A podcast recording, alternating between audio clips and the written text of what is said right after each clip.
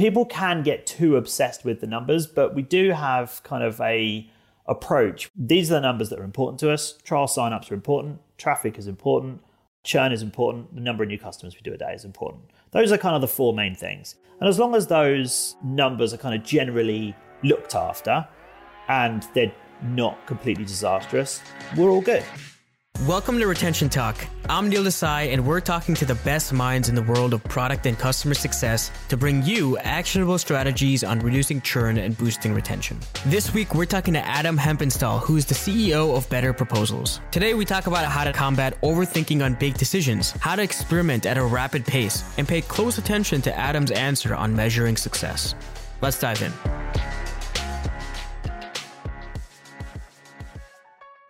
Adam, thank you so much for being here. Really appreciate you being on Retention Talk and, you know, sharing some wisdom around how Better Proposals thinks about and, and drives retention. I'd love to give an audience a quick lowdown on who you are, what you do, and, and essentially what Better Proposals does. No, so Better Proposals is a essentially a sort of an online document management service. So it takes the pain out of creating quotes and proposals for service businesses and yeah, more so these days, SaaS businesses selling to enterprises and, and that kind of stuff. So it enables you to sort of create really nice, really smart on brand documents and then send them to your clients or potential clients, get them to sign it off, make payments, deposits, all that kind of wonderful stuff, and just generally creates a really nice workflow around your sales process. Awesome. And it sounds like, Adam, you guys are going through an interesting phase where the team is growing, revenue is growing. How has your like, you know, role in the context of retention changed over time? I'm sure in the early days you were onboarding every customer and as the team grows that changes. Like, how do you think about retention in the context of like your role now? Yeah, it's an interesting question. I think one of the things that's definitely made life easy for us is that we didn't onboard every new customer. We've been self-serve since day 1. And it was really important that we did things like that because I think when you're manually onboarding people, and this maybe is a little bit naive now because you don't have those sort of conversations where you learn little things, but you know, we looked at the metrics of everything and conversations don't have metrics. If you're trying to deep dive into something, a conversation's amazing. But if you're trying to look at the stats of, you know, onboarding, you know, seven, eight, nine, 10,000 customers, you can't really do that with conversations. So we made the decision very, very early on that we were self serve and we would be self serve forever. In fact, we went so far the other way, I had to be convinced to hire a sales guy because we would have big companies come through and say, Can we have a demo? I'm like, No, we've got a trial. Click the button. They're like, Yeah, yeah. we're big. We don't do that. I'm like, Well, don't buy from us then. Like, what do you want me to do? I'm not going to stop what I'm doing in my day to show you everything that a demo would in five minutes. What's the point? And I, it took me ages to shift out of that mindset. And I haven't fully, to be honest. I'm still a bit like, you could just do a trial. But the amount of people that buy software without actually even having a trial, that do the entire thing through, you know, a sales experience, we've sort of come at it backwards in a weird way because a lot of people, exactly like you said, do the sort of personal onboarding first and then shift into self-serve once they know what they're doing. We came at it from the other way so we started by looking at how, you know, our conversion rates and our activation rates and all that kind of jazz. And, you know, we've sort of had to go a bit more manual instead of sort of more automated. So it's kind of been a bit backwards for us. But in terms of my role, I mean, I just came up with ideas. That's really it. Just ideas that I thought would improve some metric somewhere along the line, something in the funnel. Can we improve it? And you'd come up with a mad idea and you try and execute it as quick as you possibly could to get a proof of concept. And then if it worked, cool, roll it out. If it didn't, fine, go to sleep, wake up, come up with something else tomorrow. And I don't think my role has changed that much. I still do that. I just do it a lot less now because everything takes so much longer because you know you've got a team there and there's people that are in charge of things. I can't just go rogue and start designing stuff because we've got designers and they'll get pissed off if i do that. And they're better than me probably the most important point. So you do have to start sharing things out. So we've definitely come at it from a bit of a weird angle probably not super traditional but i'd say my role's changed in the sense that it's definitely a lot slower but it's still me coming up with the bold ideas. So a couple things to break down there. You know, you put a stake in the ground saying we're going to be self-serve. And I think today, at least in like the product-led growth world we live in, so many folks are on the other end of the spectrum, right? You hear about like the superhumans of the world that literally onboard every single customer. And to your point, that might mask real problems you guys have, right? Because when you're having one-on-one conversations and you don't take a step back to look at the aggregate metrics of the funnel, you don't know what's working and what's not, right? I mm. guess I'd love to know like what was the tipping point? What eventually got you to the point where you did add, you know, perhaps an inbound sales motion there for larger folks? It was just the same thing happening again and again. You just got enough big customers. Yeah. It was just the same thing yeah. happening again until everyone went, "Can you just stop being so stupid, please?" If I look back at my business career, I think basically getting out of my own stupid way is generally my key to success, really. we just used to get tons of demo requests come through every day, and we never had a book a demo button. We only added that like six, seven months ago. And that was literally, they sent me away on holiday and then added it when I wasn't looking. Like, that's how against it I kind of was. I'm like, no, guys, like, keep it self serve, like, not having any of this demo stuff. And yeah, so that's that's kind of our, our thing. But we used to, used to get tons of it. And then in the end, our designer, who I've known for about 15, 16 years, in fact, the last job I ever had was an email marketing company. and We both worked there. And he was an account manager there. So he's got a lot of sort of sales experience and stuff. And he just, he just started doing demos by himself. in the end, he just sort of, oh, I won this person, I won that person. I'm like, how did you manage that? And what do you mean you won them? You designed things? He's like, yeah, I did a few demos and yeah, these guys are joining. I'm like, oh, right. Okay or we do that now then, I guess. And now he's our sales director. So incredible. If anyone ever says you can't give yourself a promotion, it's not true. You can. That's great. So it seems like Adam, based on our conversation so far and just what I know about you guys, you guys are very, very meticulous about measuring a set of metrics, evangelizing that throughout the company, and then running experiments to drive those, right? Hmm. How do you shift, right, as the business grows Obviously, there is a dopamine hit every time you sign up new customers, but how did you guys develop this culture around caring about retention?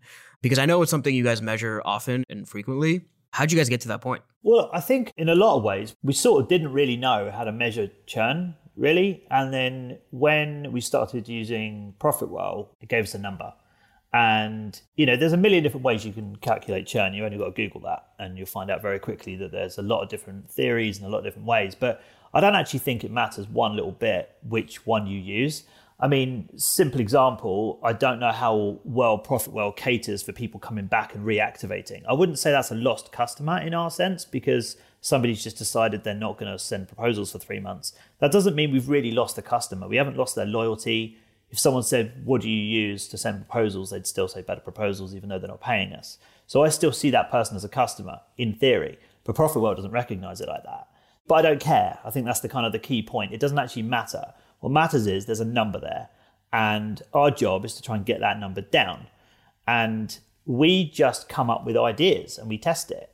I think at some point, it probably doesn't fit the narrative of the conversation, but it's who I am, so I'm going with it. At some point, you just kind of accept your fate in a weird way. Like, I know that with the kind of people that we sell to and the way that we've done it, the self serve idea and sticking with that for so long and still being a massive part and not onboarding everybody and not having 20 different sales dudes and all that kind of stuff, we are probably not really ever going to get to some sort of net negative churn. That's the holy grail of SaaS. That's what everyone wants. We probably won't ever do that. We're so not that. We can't get our business to do that, probably. I mean, maybe we could, but at some point you just kind of go, actually, do you know what? For the, all of the stress and grief and hassle and you know pressure that you're going to put your team under, is it really worth it to just move something 0.1%? Like materially, does it matter to me as an owner? You know, does it matter to our staff, bonuses? Does any of that stuff actually matter? No. So let's not kill ourselves trying to move something one fraction of a percentile. I mean, what's there to gain by doing that? Do the right thing, always try and get that number down, but don't super stress about it. Like it doesn't really matter. Like people can get too obsessed with the numbers, but we do have kind of a approach. These are the numbers that are important to us. Trial signups are important, traffic is important, churn is important, the number of new customers we do a day is important. Those are kind of the four main things. And as long as those numbers are kind of generally looked after and they're not completely disastrous, we're all good we kind of follow the Basecamp 37 Signals kind of approach to keeping it a little bit chill, but obviously you can't go too mad with it, otherwise people overtake you. So you've got to stay on it, but murdering yourself to try and improve something 0.1% is silly in my opinion. Totally. I mean, I think you bring up an interesting point, right? Which is look, first, metrics are relative. And given the nature of your product, where it might be seasonal or cyclical, right, in, in usage. Net negative churn might be beyond the scope of your product mm. today. But at the same time, it sounds like you guys do have a culture of running experiments to drive the metrics you care about, right? Like, tell me more about that process because it, it, sounds mm. like, you know, you said you have a bunch of ideas, you guys test them, you iterate on them.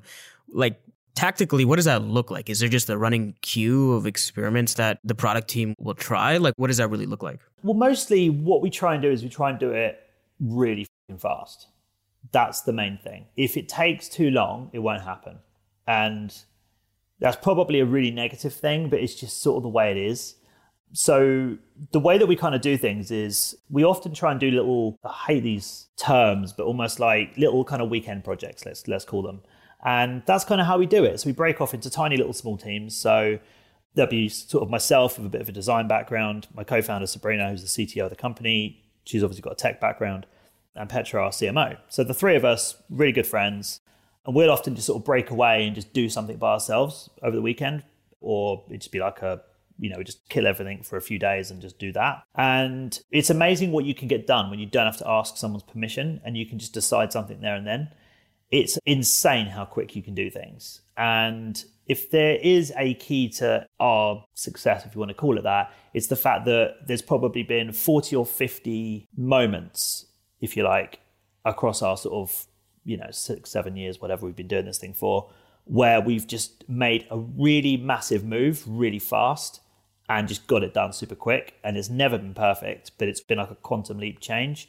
And lots of little things like that spread out over five, six years start to make a real big difference. So, classic example one of our biggest ways of generating traffic to our site is through proposal templates. So we've got 200 plus proposal templates in our free marketplace. So if somebody's a web designer or an interior designer or an architect or something like that, Google architect proposal template, you'll probably find us.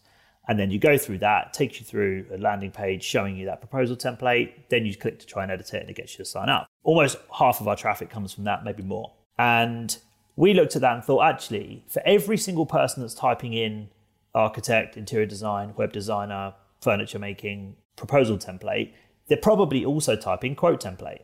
So usually, probably what you do is you get your SEO guy to go and do a ton of research as to what keywords to use and all that kind of jazz.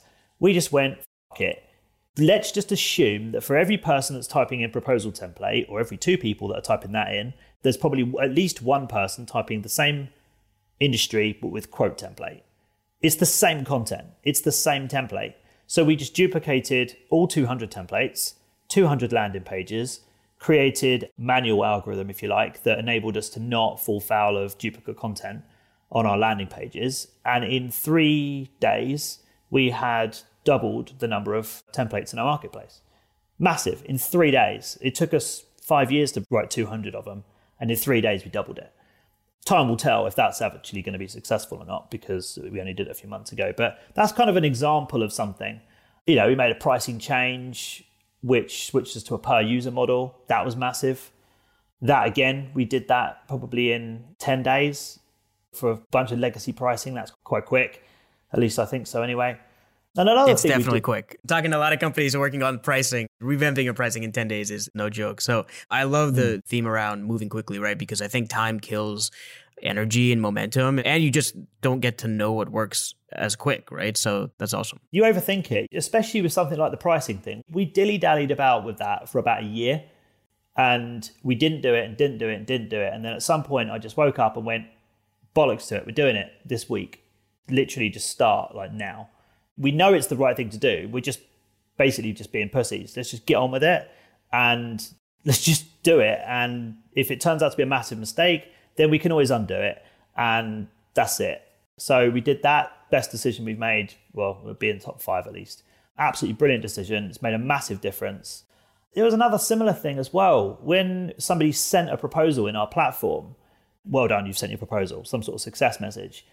And on there, underneath the success message was like this auto tweet block thing. And it probably was the oldest piece of code, like single piece of code in the entire platform. It had literally been the only thing that had not been changed. And it still just said like click here to tweet, you just sent a proposal with better proposals. And I don't think anyone did it. And we're like, does that not seem like a really good time to tell someone about our premium plan, maybe? Or maybe our annual plans or something? Anything, maybe. So we did that. And mate, unbelievable how many people just instantly started upgrading. So we went from, I don't know, let's just say five, six people a day jumping from our smallest plan to our medium plan. And all of a sudden, we're like doubling that, tripling that. We're like, what the hell? It was almost painful. So I'm like, why didn't we do that sooner? You Yeah. count in the private jets that you could have had lined up along the driveway. So you move quickly, and, Mm. and you guys obviously have a number of metrics you guys look at to see if you were successful, right? Because I think that's the key thing, which is moving fast only works if you're measuring the outcomes, Mm. right? And it sounds like you guys track these things pretty closely to see if you guys had, you know, the desired impact of whatever experiment you guys were running. We do use ProfitWell for a lot of stuff because it's quite a lot of effort to track metrics. It really is, especially to like produce your own out of a database or whatever. I mean, it's quite a lot of effort, especially when you want to work on your product and everything else. You know, we intentionally have a small team. It's like 16, 17 of us or something like that. And, you know, it's a real big moment when we look for somebody else. So we try to not do stupid stuff like have somebody just constantly looking at internal systems. People do that. I think it's a waste of time and effort and energy. So if there's systems out there that will enable us to just pay a small monthly fee or, you know, obviously in, in the ProfitWell case is free, to have a huge number of metrics that's tied to almost all the finances in the business and can show you a really simple picture of a lot of different things, that's massive. And what ProfitWell doesn't show us, God, it sounds like you've paid me, doesn't it, to say all this? I don't know is really worth looking at. I mean, there's a couple of things here and there, but most of it is just like keep an eye on that stuff, keep that looking good, and generally life's going to be okay. Yeah, by the way, we did not pay Adam to say that. I always appreciate the love, Adam. I think the one thing that I always know about your team is like you guys are very meticulous about the data, right? Which I think goes really, really nicely with the theme of moving quickly, experiment a bunch, like don't overthink it. And it probably makes for a good culture working at Better Proposals too, where, you know, like you said, you guys aren't stressing about 0.1 incremental improvements where you guys are going after these big ones. Yeah, exactly. And I think at the end of the day, you know, without sort of getting too weird about it, like life's a bit more important than work sometimes. And I think that if there's an industry out there that's guilty of overworking people and creating stressful environments, it's the tech world. And then you add a table tennis table to the office and say it's not stressful. It's like, yeah, but when you're putting you know ridiculous bonuses on hitting certain targets and metrics and all that stuff and i you know I, I do get it but at the same time it's like can we do a bit better maybe like can we not create this silly stressful environment in the first place and just be a bit sort of more mature about it and just go okay cool look here's what we're trying to do. This is what we're trying to achieve. Like we've got a stupid goal for our year and our team knows what it is and we're all working towards it. We know we're not going to hit it because it's literally borderline impossible but we know what we're really aiming for but we're still going to aim for the other thing anyway. And that's like a little bit of fun to us in a weird way. It's not to say that we don't work hard it's not to say that we're not trying to always improve stuff of course we are but the cost of what you know i guess what i'm trying to get across is like you pick your battles churn's really important your new customers, you've got to keep that coming in because if you don't, you're going to find yourself in trouble. Stay on top of your SEO. Like those sorts of things for us are kind of the bread and butter. I don't know if that's you have that saying in America. Yeah, yeah, we do. Oh, you do? Cool. We share something. But yeah, so like that's the bread and butter to us is just like keeping your basics together. And if you stay on top of that stuff, everything else just kind of auto corrects really and just sorts itself out. honestly, I think the biggest takeaway for me here is like really focus on the fundamentals. At the end of the day, it's about customers that truly love your product. Track your metrics and keep experimenting, right? And remember at the end of the day, not to overthink things. I think that makes for a really good culture of focusing on what matters and still having hmm. fun. yeah, it's, it's, it's important. At the end of the day, you've got to work with these people and you want to provide a nice place to work. As I suppose as my roles evolve, that's the kind of stuff I'm starting to be a little bit more interested in. It's like, okay, someone goes to bed on a Sunday night and are they sitting there thinking, oh, God, I've got work in the morning? Or is it like, oh, yes, cool, sweet, we're going to get to do that thing with that person who I really get on with and they're really clever and they have a load of cool ideas and we're going to you know, do this thing or that thing or whatever. So it's like just trying to encourage that. And, you know, obviously not everyone's going to love everything 100% of the time. That's obviously ridiculous.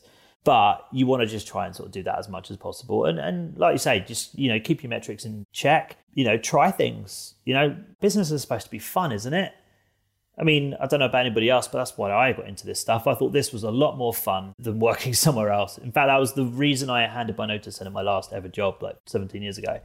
Laying there thinking, oh, shall I or shan't I hand my notice in? And the key thought was, you know, what's going to happen if I hand my notice in? I don't know. That's a lot more interesting than yeah. knowing that I'm going to be sitting here in six months' time if I stay thinking exactly the same thing. So I might as well go and see what happens and just try to sort of, you know, create a cool place to work, have fun, get some cool customers in, make a great product. That sounds great. I guess just to wrap, Adam, one thing that I'm always curious about and like to share with the audience is like, looking back, right, you've been doing this for a number of years and, mm. and clearly you guys have a culture that is thriving. What's like something you're really proud of overcoming? Could be a challenge, a struggle that you guys rallied around and overcame. We've not really had like masses of real problems because, you know, if you think about like the way I've described our culture, you don't really have these sort of mad, stressful times. I think honestly, the biggest thing that actually is probably now, actually, We've been working on a major update to our platform for what should have been seven weeks, eight weeks, and it's approaching seven or eight months. So it's been a good little lockdown project for everybody. It's definitely bordered on the stressy side of things, even though we've tried not to. It's been so big, it's been really, really difficult. And that's taught me a lot about deadlines, really looking out for people and making sure that you don't overwork people, even though you want something done and they want it done, and everyone agrees that it's a good idea to keep working because what else have I got to do? Can't go anywhere, everything's closed. It's still like, no, man, you've got to take a break. There needs to be a structure here. I know it's a good use of time to spend like the winter or this lockdown nonsense period or whatever to get a really big project done and then you can have a nice light chill summer makes total sense in theory but there's a limit to how much you can do. And I've learned a lot, you know, through my own work ethic and founding team and a management team or whatever. Like we're all happy to just throw down and get some stuff done, but people have different limits. And as your team grows, you realize that. And when you've got your kind of your founding team and you know your people you've basically been there since day one, they will do anything for the business, but not everyone will. Sounds like I'm throwing my team under the bus, and I'm not. It's what I'm trying to get at. It's just really important to recognize that everyone's different. And I would say that's probably the biggest thing I've learned in a really, really, really long time is really just that you've got to try and treat everybody as an individual and look at their individual skills and, you know, their work ethic, their energy levels, that kind of stuff. It all matters. And when you have big projects with big important deadlines and major launches and all that kind of stuff, that is a crazy time for people. And some people are better equipped to deal with it than others are. And I love it. I love the stress of it. It's a stress because I know I can manage it. And yeah. I sort of thrive on it and find it fun and it's exciting. It's something to do in a way. And I always try and at least put sort of two or three big moments like that in the year because I feed off of it. But not everyone does. Not everyone likes that kind of stress and pressure. So that's been a big learning for me this year. And it's been interesting seeing how different people have reacted to that. That's been a really interesting one. But, you know, like you say, I mean, everyone's sort of pulling together and and helping each other out and that's been massive this year. It's been, it's been a real sort of coming together, I think and being a remote team, you don't get those Friday night sort of beers down the pub sort of thing. That doesn't happen. Yep. So to have that as a remote team is is really cool. That makes a ton of sense. Yeah, I, I hear you, man. Same thing here. I think the past year has shown a lot of resilience and, and I think brought out to your point, right, how different everyone is and, and, and ultimately gotta like band together to work through that. But none of it's bad. I mean different doesn't mean bad. Different right. just no, means not different. At all. So I think Adam, this was terrific. Again, really appreciate your time. How do people find you? How do people find Better Proposals if they're interested in learning more? Betterproposals.com. Nice and straightforward. Genius creative company name there. If you're thinking about naming your company, try to think more creatively than we did. Great for SEO, terrible for branding. Yeah, betterproposals.com. You can find out a lot about us there. I don't really do much of branding really of myself. I do stuff like this every now and again but yeah, I mean, everything I do is sort of tied to better proposals these days. So if you want to find out what I'm up to, that's where to do it. Yeah. Awesome. Well, thanks, Adam. This was uh, this was great. Appreciate the time, and it was fun learning more about how you guys work and what's up at Better Proposals these days. No, thanks so much for having me on, guys. Big fans of your work, and yeah, really appreciate it. Thank you.